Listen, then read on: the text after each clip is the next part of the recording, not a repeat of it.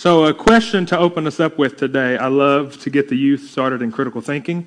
Critical thinking is a bizarre concept to them. If it doesn't work the first time, then that means you quit because it doesn't work. And uh, that's not the case. So, I have to do some critical thinking sometimes. I'm a firm believer, even though I wasn't quite raised, you know, um, questions, you know, you don't question God. Anybody raised with that mentality? I love to ask questions. Questions always lead to just a deeper understanding, and deep, deeper understanding always leads to just uh, more intimacy. So, question. And I also want you to answer this out on your own. At times like these make me miss Sean. Sean would always, you know, blurt an obnoxious answer out that make everyone feel awkward. But uh, so answer this on your own. Uh, does God change His mind? Just to trigger some curiosity amongst yourself, do you think that God changes His mind? We had a very fun discussion about this uh, between uh, Pastor Casey and Pastor Kelly, and then uh, me and Pastor Bob just stood on the fence and grinned like, I love everybody and I don't want confrontation. But again, um, it was it was a really fun it was a really fun question to get us going. So again, do you think that God changes his mind? Hopefully we can kind of answer that today. Now turn to me with the to the book of Genesis. Shouldn't have any issue finding that if you're in your Bible. First book, book of Genesis, and we're going to be talking about Sodom and Gomorrah and I'm going to begin to bite off more than I can chew. So I'm just going to wade out in there. I'm not wading out in there. I'm diving right in. And uh, even everyone already right now is just like kind of tense, like what's about to, what's about to happen. So uh, to start off with, I would like to apologize. Dee has got on to me before, and Chris, a few others have got on me to being for being apologetic when I teach. But I, I, I do want to apologize a little bit because uh, I think it's appropriate this time. I don't want to come off. Um, you know, morbid, condemning. I, I, really don't want that to be my approach. I don't want to, I don't want you to leave out here uh, just feeling beat up. I absolutely, that's the last thing I want to. Um, but to, to help me get my point across today, I'm going to be talking about the current state of our country. And unfortunately, when we talk about that, there is there is a lot of negative going on. Now, don't get me wrong. We can there there is plenty of good to be found. There's plenty to be hopeful for. Again, I, I firmly believe you know it's it's part of being a Jesus follower that we have to believe uh, 1 Corinthians, the best is yet to come. Like the best is yet to come. Like that's got to be a staple of what we believe. So even if things look dim, things look gray, we have to believe maybe not for our country. Maybe not for our country. Our country might be, be going down, but this isn't our home, guys. This is not our home. This is not going to be our eternal home. We have to be kingdom minded. That's what we're living for right now. We're living for eternity. So, so the best is yet to come, no matter what happens in this present state.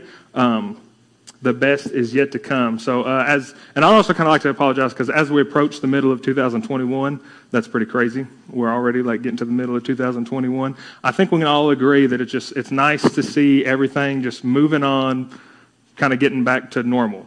Wouldn't you agree? I mean, Amanda and I were in Gatlinburg this weekend. It was just you know the restrictions are starting to relax. You know, people are getting vaccines, all that stuff. So like we're just kind of moving along, moving along, and, and it's I'm just I think I'm ready for a new season as a country. I don't know how that works. Does that is that a thing? Just ready for a new season as a country? But I guess that's what we're ready for. And I, again, um, not to be rude or insensitive or like uh, you know not sensitive, not um, courteous. Uh, to people because we've experienced the, the sting of COVID here in this church. Uh, we, have experienced the loss of it, but uh, I really think that I can go without saying the word social distance for the rest of my life. Like, I really just don't want to ever see those words again. I'm, I'm just tired of it. Like I said, I'm ready for a new season. So we can go ahead and remove, let's go ahead and remove the good and the bad of 2020. Let's go ahead and remove all of it that it brought. Go ahead and remove all the COVID, election craziness. Let's, let's remove all that stuff. And our country is still in, in, in a, a poor condition. It's still in a, in a, in a, it's still hurting. It's still suffering. All right, it, it still has a lot of brokenness to offer. The late uh, Billy Graham, uh, he wrote a book titled "A World Aflame. He dedicated an entire chapter vividly describing the sinful conditions of America. And during that, he felt that he was kind of coming off too harsh. Again, didn't want to just be condemning, didn't want to be negative. Uh, so he asked his wife, wife, Ruth, if she would take a look at it.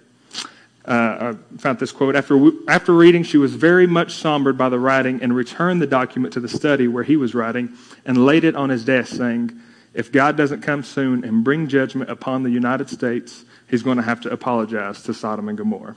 Has anybody heard that? Anybody heard that quote? I've heard it just hundreds of times, and again, there's kind of like a stereotype that it comes with. Um, the, the honestly, like kind of old school preachers, you know, um, just kind of preaching that same message. And I've heard that quote a lot, and, and, and honestly, I didn't agree with that. I'll be totally honest, I didn't agree with that. Yeah, it's, it's a really good look for a 25 year old pastor to be like, Billy Graham was wrong. Uh, no, it's not a good look at all, all right? You don't disagree with Billy Graham. Honestly, as, as, I, was, as I was preparing to speak, um, I didn't quite agree with that statement. But that book was published in 1965. And when I've read about how we've progressed, Ruth was correct. This country is broken. This country is in a sinful condition. We just have to be honest. We just have to recognize that. And there is a lot of hurt, and we can all agree that we desperately need Jesus. We desperately need, need Jesus. Like I said, at, at, first glance, it seems like a pessimist point of view um, to, to stare at all that. Um, but again, since that, our sin has only grew, in my opinion. Now, I'm going to share with you guys something, and before everyone starts to get all tense and uh, um, really offended, and that works out well because Pastor Kelly's not here, so then when he comes back, he's just going to have fires to put out everywhere. I'm like, ha ha ha ha, more work for you. Hope you enjoyed vacation. No. Um, I do. I just want to give just a, a, a preface to this. The things I'm about to talk about are not political, okay? They are political, but it's because we've made them political. They're not political. And again, I'm sharing this and I'm going to be making a point, so please just, just stay with me for, for a second. So, one quick example how I think our sin grew from that. There's a new bill. Uh, it's passed through the House, and everyone's like, oh, he really is talking about politics. I'm getting so nervous. I love it. Uh, there's a new bill. It's passed through the House of Representatives and now sits uh, on the Senate floor awaiting a vote. It's called the Equality Act of 2021. Now, this is not to be confused with the Civil Rights Act of 1964 that tried to right some of America's wrongs. We got it wrong then, all right? It, we tried to do, we tried to pass some legislation that was correct. I mean, they, they had tried to right some of America's wrongs after slavery and tried to use legislation to end racism again. We needed that bill. We needed that, and that's the common one now. Um, you can't discriminate based on race or sex or anything like that. Um, and again, that, that bill was bill was correct when we got it. We still need to keep that in place. But uh, um, this bill is, is, supposed to like um, piggyback off of that. And this act focuses more on discrimination of transgender persons. And again, this doesn't sound too bad. I mean, we, the church, we're not supposed to um, you know, separate these people from these people. We are called to love, all right? That is our first. We are called to love. We are called to be Jesus to people. So it doesn't sound too bad when we kind of take a, uh, just an overview at it. I, am not going to discriminate. I'm not going to treat anyone different because of their, um, whatever they have, uh, whatever transgender, homosexuality, um, color of their skin, none of that. I'm not going to treat you different, absolutely not, because again, that I wouldn't be representing Jesus. Uh, so this doesn't sound too bad until you read more, until you actually realize that it is targeting in religious institutions, aka the church. And again, this is kind of like a worst case scenario, but it's actually happened a few times already. To help me get my point across, let's say that uh, 412 goes down this June to Panama City. We're going down, we're having a great time in youth camp, and uh, we have a young man come up Pretty sure every guy here, we've been a teenager before. We know how our minds work. So we got a guy come up to me and he says, Hey, just let you know, I identify as a girl now. And that means that I'm going to have to go shower with the girls. I'm going to have to go sleep in the girls' bunk. I say no, and that means we become targeted. We can't legally do that if this bill gets passed. And then that means that uh, we would get penalized, and then we could lose uh, tax credits, uh, tax exemptions that we have. Again, this is targeting institutions like the church. Again, this is kind of political because we made it polit- political, but stay with me. This is uh, just a spoiler alert. Also, uh, I started crying in the first service, and it was really sweet. Like he's crying, he's trying to get his point across, and then like 60 seconds later, like he's still crying. Like you cry, and then you're like you're supposed to recover, and there wasn't a lot of recovery, but uh, just to go more on our uh, where we as a country have got it wrong there's a, just depending on which statistics you look at, there's about 800,000 to a million abortions that take place every year in America. 19% of those happen after the second trimester. So uh, anatomy's already figured out and all that. Uh, doesn't matter where you line up politically. I don't care, but we have to fight for life. All right? Followers of Jesus, we're going to fight for life. We're not going to back down for that. We're not going to be intimidated or bullied into thinking any other way. We're not going to compromise our core beliefs. We have to fight for life. That's all there is to it, and we're going to fight for that. So, is that political? I mean, we, we, we, vote in politics to fix that problem. So we overturn Roe versus Wade. That's what, that's what we do to, to fix this problem. Will no more abortions fix the problem and right the wrongs? Not necessarily, because every year about 20,000 mothers decide not to go through with abortion, thank God, but the babies are born with a neonatal abstinence syndrome. And that's where the babies suffer from the withdrawals of opioid abuse. The babies, the babies have to suffer with that. Again, we looked at the, that's the country. That's, that's, that's the big problem. We, we can't fix the big problem. A thousand of those were born in East Tennessee in 2019. We're starting to hit too close to home, guys. We're starting to hit too close to home. If you think I'm being political, I'm not. All right? I'm not because this isn't a political problem because politicians aren't going to fix it. Politicians are not going to fix this. We can pass the right legislation all day long to save us from our sin, and we're not going to vote A1 to save us from our sin. The one came to save us from our sin. He doesn't need to return to come back to save us again. He did it already. The work is done. We just have to be Jesus to people. We have to get the word out. All right, church? Everyone's still tense. So, like, are we really allowed to talk about legislation in the church? I don't think we are, but I did anyways. Like I said, Pastor Kelly can figure out when we get here. I shared these statistics with our men at a man at breakfast. This was kind of back when quarantine was like everything was much stricter, bigger deal. And I shared, and again, we moved the entire year. I think 2020 just shed a light on some of our already pre existing conditions. I think it just magnified a few things, exposed a lot of the brokenness that we already had, that we're already experiencing. If we move that out, and, and the, the title of my message was We're already in a pandemic, we're already in an epidemic of fatherless homes, of drug abuse, of abortion, of racism. We're already in a pandemic of sin running rampant in church. We have to do something about that. This country is in, is in still rough shape, and it's time this church begin loving our community and caring for our community. Pastor Kelly uh, re- shared with y'all last week on our anniversary that kind of rebranded the church, uh, changing the name to Watts Bar Community Church. We do that because we are for the community. We're here for the community, and we want to see our community changed. So go ahead and turn with me to Genesis 18. I am going to read some Bible today, not just uh, laws, so it's going to be good. Genesis 18 is where we're going to begin uh, reading this fascinating story uh, where we see Abraham interact with God. And again, God, God would come down and meet with many of the different prophets, um, speak with many people in the Old Testament, but this interaction is just, it's, it's, it's just got a different tone than a lot of the rest of them. To catch everyone up in Genesis, uh, obviously we're still pretty early on in Genesis 18, so we've had the creation of literally everything. Uh, we had the flood, we had Noah's Ark, Tower of Babel. And uh, now in Genesis chapter in chapter 15, we're introduced to Abram and Sarai. The Lord meets with Abram to share how God is just going to how he's just going to tr- dramatically use Abram. I mean, he's just absolutely going to transform his life and, and, and do incredible things to him. Side note, Abram had messed up many times at this point.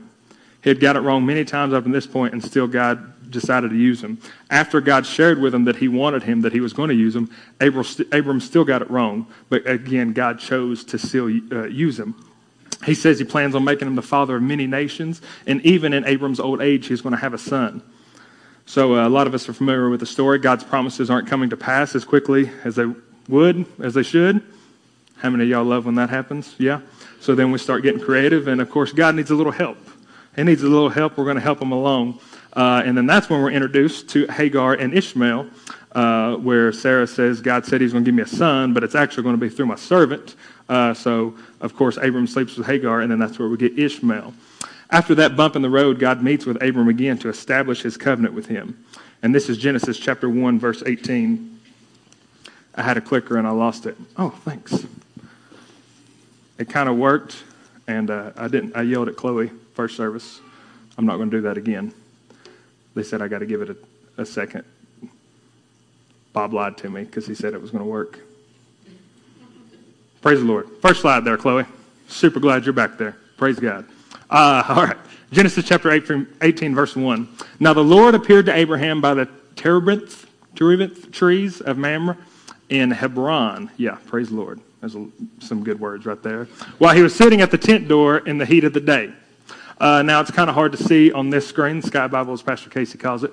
It's hard to see on this screen because all the, the text is capitalized. But if you look in your Bibles, if you notice, uh, all the translations have Lord capitalized right there when it says, Now the Lord appeared to Abraham. We have to take note that the Lord is capitalized in that because this is where the part gets uh, starts to get a little tricky. A lot of your Old Testament, you'll see the Spirit of the Lord came upon someone, or the Lord was there, capital L. Uh, the rest of the words lowercase, but right here, all the words are capitalized, or all the letters are capitalized. Uh, Lord is in all caps, and this is talking about God Himself. This is talking about God Himself. The closest translation for this is bring up that next slide, Chloe. YHWH. Don't try to pronounce it because it's impossible to pronounce. Literally impro- impossible to pronounce. This is God's personal name. And of course, if it looks familiar, this is actually where we get the name um, Yahweh from. We get the term, uh, the term Yahweh is rooted in this word. And again, this is God's personal name that is literally impossible to pronounce. And while I was studying this, I was reading of these old, the tales of these old Jewish scholars. And when they would uh, make manuscripts and they were copying the Bible to, to, to make uh, uh, different copies of it. Every time that they would write YHWH, they would retire that pen and get a new one. They would retire that pen and get a new one because they had such a reverence for the name of God. They had such a reverence. Like, this guy is the Holy of Holies. Like, they had this just all, uh, just the shock and all this, just mad respect for the Creator, the heavens and the universe. And every time that they would write that, they would retire a pen. I was sharing this with uh, Pastor Austin, some of the um, pastors that I was going to share, and he was like, he was just fascinated by it. He's like, that's so amazing. It's so amazing. And, this, um, you know, Jesus, it, God is so accessible now. Thank you for Jesus. Thank you for Jesus coming and making that bridge. Don't get me wrong. And we have the shirts that say Jesus is our bro, and that's all true. Jesus is the closest friend you can have. But at the same time, as close as he is, as, as much of a friend he is, uh, he's still holy. He's still sovereign. None of that changes. He is still the, the, the holy of holies. And uh, yeah, Pastor Austin was just fascinated. Like, he's so, he's so close. He's such a friend, but yet at the same time, um, he's still just the one and all, the great one. Um, that has really nothing to do with the message. I just wanted to point that out. So if we continue even deeper down this train of thought, um, you should be drawing some red flags. This is God's actual name. So this is God Himself speaking, speaking to Abram. God speaking to Abraham. So that, would that not be wild, actually meeting God in person? Like to actual meet God in person. If you think about it, in Exodus, when Moses is encountering the Lord, when he's meeting with him, he says, um, Gabe, I'm getting a lot of feedback or something. Make sure all the other mics are muted or something's going on. I'm not totally sure. It's distracting me, though. Thank you. Um, if you think about it in, in Moses in Exodus, Moses is asking, you know, first he asked who I, uh, you know, who, who he was. God said, I am. And then he said, I want to see you. And then God basically said, you can't handle it. And then he was like, no, for real, I want to see you. And he was like, you actually can't handle it. Like, you cannot handle to look upon my face. Um, so then he ends up like singing the back of the hem of his garment or something like that. Um, so God told Moses, you, you can't look upon me. But again, this is still God talking in person to Abraham. And according to John 1, chapter 1, verse 18, if you pull that up for me, Chloe, no one has ever seen God, the one and only Son, who is himself God and is at the Father's side. He has revealed him. And then later on, I don't have this verse up there. It's in 1 Timothy chapter 6, verse 16. Timothy says, he, sa- uh, he says, no one has ever seen God the Father. So we have God here in the flesh, but it's not God the Father. So if we draw a line from point A to point B, God in the flesh, who is Jesus, is meeting here with Abraham. Thousands and thousands before the birth at Bethlehem, thousands and thousands before Jesus came as a baby, the second in the Trinity, Jesus is meeting with Abraham. Isn't that wild? You guys think I'm lying to you, don't? I did my research. This is accurate. Jesus is meeting here with Abraham. Abraham is talking to Jesus. This happens a few other times, uh, turns out, in the Old Testament where Jesus himself would come down and meet with him. Um, but I, just, I find this so fascinating. And then actually, I, I was studying it, made me think about Pastor Kelly spoke two weeks ago. He spoke two weeks ago talking about the origins, the origins. And then he said, uh, John chapter 8, verse 58, he says, Very truly I tell you, before Abraham was, I am. That's Jesus speaking. Very truly I tell you, before Abraham was, I am. It's amazing when we read the verses But then when we actually read about the story that, that, that, Jesus is describing here, Jesus said, Listen, I'm here speaking to you now, but thousands of years ago, even, even before Father Abraham, the ones you guys look up to, I was there then. Jesus has been at, the work, uh, at work before the beginning, thousands of years ago, before he was birthed from Mary. That's just how truly incredible our God is. Um, so, yeah, you didn't know I was a theologian, but I am. So, pay me. No, I'm kidding. We've uh, scoot down to verse 20, um, just paraphrase for time, verses 1 to 20. Again, um, Jesus is talking with Abraham, there's two other angels. They're speaking with Abraham, and then he's reconfirming his covenant with Abraham. He's reaffirming, uh, you are going to have a son. And then he makes it very specific. The son is going to come from Sarah, your wife. No more loopholes, no more trying to figure this out on your own. Just be patient. It's going to come from your wife. So he makes things a little bit more clear um, about what God's going to do. And he, he speaks with Sarah this time, affirms things with her. And then he has this incredible, he, he's talking about Sodom and Gomorrah in his mind. Jesus is. And then Jesus decides to let Abraham on, uh, in on his plans for Sodom and Gomorrah. And that's where we start reading in verse 20. And I might skip through some of these just for time's sake as well. Um, but this is verse 20. If Chloe's still working on pulling it up. Bingo. Then the Lord said, The outcry against Sodom and Gomorrah is immense. Their sin is extremely serious. I will go down to see if what they have justifies the cry that he has come up to me. If not, I will find out. Verse 22 Then the men turned from there and went towards Sodom, while Abraham remained standing before the Lord. Uh, verse 23. So again, they're standing right there. They're talking about Jesus is saying, like, I mean, their sin is great. They've been, I, have heard their cries, I've heard their pleas, and I'm going to come do something about it. And then Abraham is just watching this crazy, uh, you know, conversation that Jesus is ha- having, and then Jesus sends those two other angels to uh, Sodom and Gomorrah. Verse 23. Abram stepped forward Abram stepped forward and said, Will you really sweep away the righteous with the wicked? Now, you have to understand the time that we're speaking in. Again, Jesus is so accessible. He's, he, he is that friend. He is that, I mean, he, he is everything you could imagine. He is the Father with open arms waiting to accept you. But the time we're in, the Old Testament, I mean, you had to go through all the religious regulations to go to meet with God, okay? I mean, you had to go through all these things. The perfect sacrifice hadn't been made yet. So he's already talking to Jesus and at the same like it, it's just got to be intimidating. Do you get what i'm saying? I mean it's got to be uh, for abraham in this sense it's got to be intimidating to be talk to, talking to jesus. But rather than just listening and saying yes sir no sir abraham begins to have this wild conversation. He just begins to step out and he begins to uh, question god in this moment. And abraham stepped forward and said will you really sweep away the righteous with the wicked what if there are 50 righteous people in the city will you really sweep it away instead of sparing the place for the sake of the 50 righteous people who are in it. And then he goes on, verse um, 24, I believe. You could not possibly do such a thing. Again, this is Abraham speaking to Jesus. You could not possibly do such a thing to kill the righteous with the wicked, treating the righteous and the wicked alike. You could not possibly do that. Won't the judge of the whole earth do what is just? Again, Abraham is waiting out in there. I mean, he, he, he's really confronting Jesus. And then this conversation goes on, verse 26. You're still doing a great job, Chloe. Awesome. Thank you. Then the Lord said, If I find 50 righteous people in the city of Sodom, I will spare the whole place for their sake.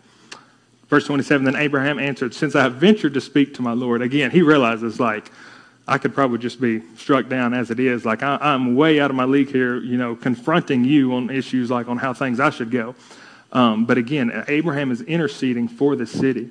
He says, Since I ventured to speak to you, my Lord, even though I am dust Am dust and ashes. Suppose the fifty righteous lack five. Will you destroy the whole city for the lack of five? He replied, I will not destroy the city if I find 45 there. This conversation goes on. I'm going to go ahead and begin to abbreviate. Um, so they start out with 50. Abraham begins pleading with the Lord. What, what, what if there's 50 people? You got to understand, the city, the city of Sodom and Gomorrah, it's somewhere about 200, 250,000. So a quarter million people here. And Abraham asks if we find 50, would you spare the city? Would you, would you have enough grace to spare the righteous? If, if we could find 50, would you spare that city? And of course, Jesus is full of grace, guys. He's full of grace. He didn't want to destroy Sodom and Gomorrah. He is a graceful God, all right? He loves us. So he agreed. He was quick to agree. He said, If I found 50, I wouldn't destroy the city. And Abraham and it continues to just press in, to press in. He goes down to 45. He goes down to 40. After that, Abram begins to get a little bit bolder. He actually starts going in increments of 10. So he gets God down like he is haggling with God here, okay? He is haggling with Jesus, trying to make a deal with the Lord. And he goes all the way down. He goes from four, uh, to 30 to 20 and then down to 10. And they make this deal. They reach this settlement. And he says, Jesus says, if you find 10 righteous people, if you find, if you find 10 righteous people in the monks of, of 250,000 people, I would spare the city. Three observations that I want to make um, um, from this story that just really stands out to me. Reminder Abraham is a wealthy man. I mean, he's going to be the father of many nations here. He has a, he has a, a large amount of land. Uh, he has this an entire state set up on it, hundreds of livestock, I mean, thousands of livestock, and that's how they, of course, um, calculated their wealth. So thousands of livestock and all these servants to tend to it all. I mean, the guy is totally set. I mean, you, you got to just kind of visualize the picture here a little bit. Like, here is Jesus and Abraham talking. Like, behind him, he, he lacks nothing. He, there's nothing back here he doesn't need. Honestly, you, you, you kind of have like a little, like, um, I guess, tension between like urban areas, like the city and the country. Like, the city's like these bunch of rednecks, and then us country folks are like, I don't know what we call them. I guess we're just rednecks. We don't have good things to call the city. But again, I imagine there's just a little bit of tension here. I'm trying to set up the stage. Follow me, if you will, all right? Uh, so I imagine there's a tension here. He's got his big country estate, all this. He needs nothing. He's looking out to this city. Honestly, it's just got to be an eyesore, right? Like honestly, like they just they just have to be a nuisance. I mean, I mean, this city. I mean, if they're that sinful, honestly, he's got to probably worry about his land. Like, what if they come up here and, try to steal my things, or harass my servants, or, or steal my bride? You know, any of that. Like, you know, this has just got to be a nuisance for him. Rather than that, though, rather than okay, Jesus, go get him. Like, I'm not about to question you. You you go and, and smite him down, whatever you have to do. But yet, he is moved enough to make a plea, to begin to, to, to bargain with the Lord on their behalf. He puts himself on the line to bargain for these people that he doesn't know. We should be convicted by the love that Abraham has for people. We should be, we should be just overwhelmed, just truly convicted at the love that Abraham has for his neighbor. They don't vote like him, they don't live like him, they don't agree with him, but yet he says, No, Lord. No, would you please spare them? In this current politically divided, racial tensions just trying to be amplified, and, and everyone seems to be looking, to, to, looking for a reason to be offended. I can't wait to see how many people are offended by this message. It's going to be a lot of fun. Um, but amongst all that, we have to be loving our community like Abraham loved his. Second observation I mean, God is so strategic in everything he does. Every word, every word that he says, every encounter, every action, everything he does is, is with such purpose and with such planning. All right, I try to explain it to my youth, uh, but truthfully, I don't understand, so it's like hard to explain. I'm just like, you just kind of got to fill in the blanks with faith. But I'm trying to explain to them like God is outside of time. You know, we think of God as a time traveler, like he can travel in the future and see it, and he can travel in the past. God lives outside of time. All right. So I like to think of it as like, here's this whole chronological slate. All right, God is above that, okay? He's above that looking down, all right? He is the author and creator of everything, so he is outside of time. So we have to believe that everything he does, I mean, he knows the end from the beginning. He's such a great planner. And in this picture, we, we get to see a, a little bit of the New Testament, I think. A lot of times when people think of the New Testament and the Old Testament, uh, uh, the most popular story is David. And you might not know this, you might be familiar with David and Goliath and, and King David and all that. But actually, in, in the story of David, we get a glimpse of what the New Testament is, New Testament is supposed to look like. Uh, in that one story, David and his fellow soldiers are hungry, so they go into the uh, they go into the tabernacle, tabernacle, tabernacle, and then are eating the bread that is reserved uh, for a sacrifice like they approached God, uh, a lot of times they would have ropes on the priests that would go in because if they were unclean, that they would fall dead and they'd have to pull them back out. So David walks in boldly before God, boldly through the throne, to the throne to meet with Jesus. Again, that is what that is what Jesus did. He he made that bridge. He he he. Um, you know, he made that gap. He closed that gap for us so that we get to come boldly through the, uh, to the throne. And that's what the New Testament uh, is in a nutshell. But yet in the Old Testament, we get to see David doing it. Uh, and that's, that's probably the best example. But this story right here is a close second. This story is a close te- second to what um, the New Testament looks like.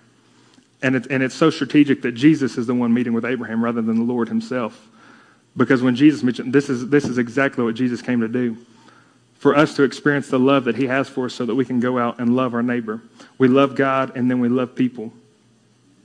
So, this story we're reading now is a close second. I mean, the love uh, where, where, your heart breaks for what the Father's heart breaks for. And, and that's what Abraham was doing.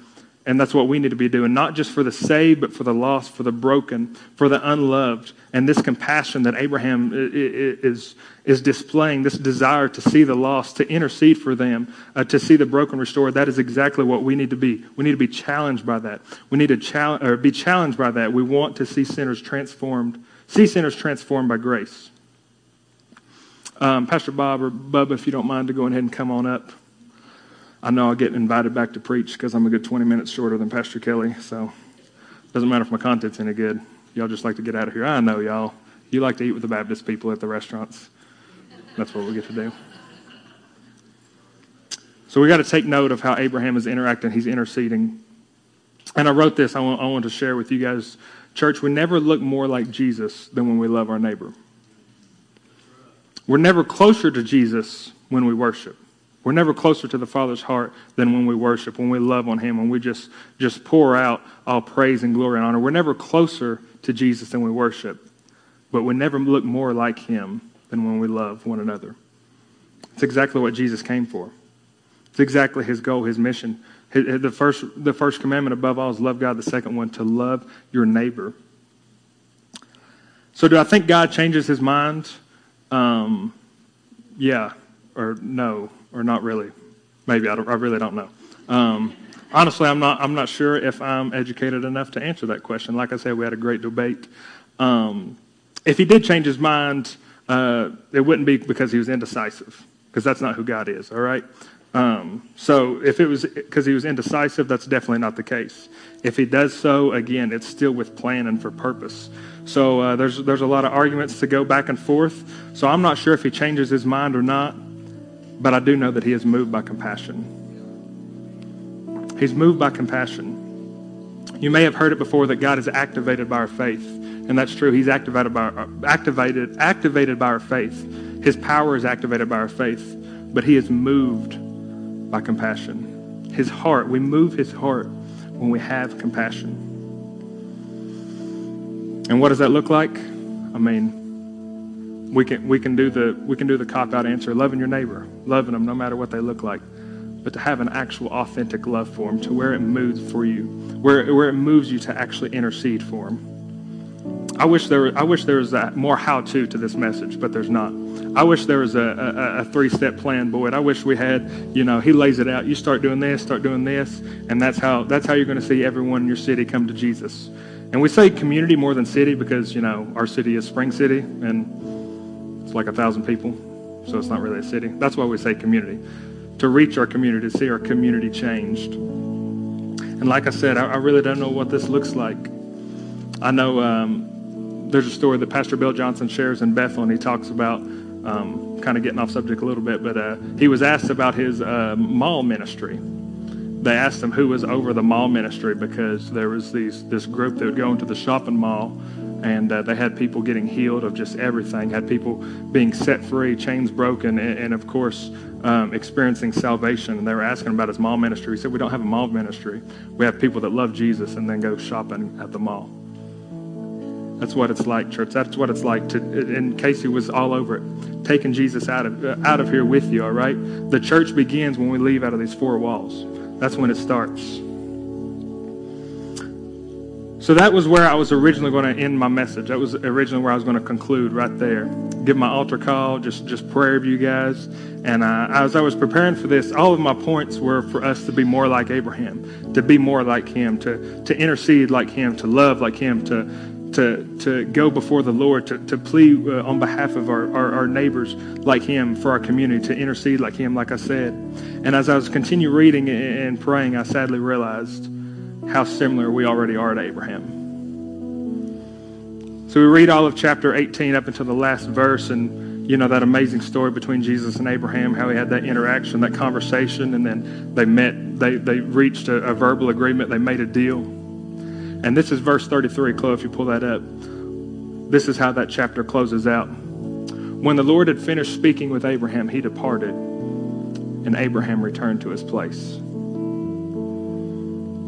Some translations say Abraham returned to his own place. He came in and he met with Jesus, and then he returned to his own place. Abraham came in on a Sunday morning, was close to Jesus, worshiped Jesus, talked with Jesus, made a deal with Jesus, and then he returned home. Again, I'm not here to point fingers, but it's time we quit coming in here having these powerful worship experiences and then leaving the Jesus that we experience sitting in this church. Not to just return to our own place, to take him with us. So it's hard to point fingers at Abraham, but uh, we, we, we got to do a little bit of speculating here. I mean, again, you can't knock the guy. I mean, he stepped out, he interceded for the people, showing compassion, showing love like we should love our, our community. But I can't help but think that Abraham stopped short of what he was supposed to do. Did Abraham settle? Did he stop short of what he was supposed to do? Because the very next chapter, the two angels visit Sodom and Gomorrah, realize that their wickedness, wickedness is overwhelming and the city is destroyed. And I think it's because Abraham returned home. Church, we have to be willing to go into the community. We have to be willing to go into the city to get our hands dirty, to make a plea, to, be, to go intercede for the people, to tell them about Jesus, all right? That is exactly what we're called to do. Go ahead and stand with me if you don't mind.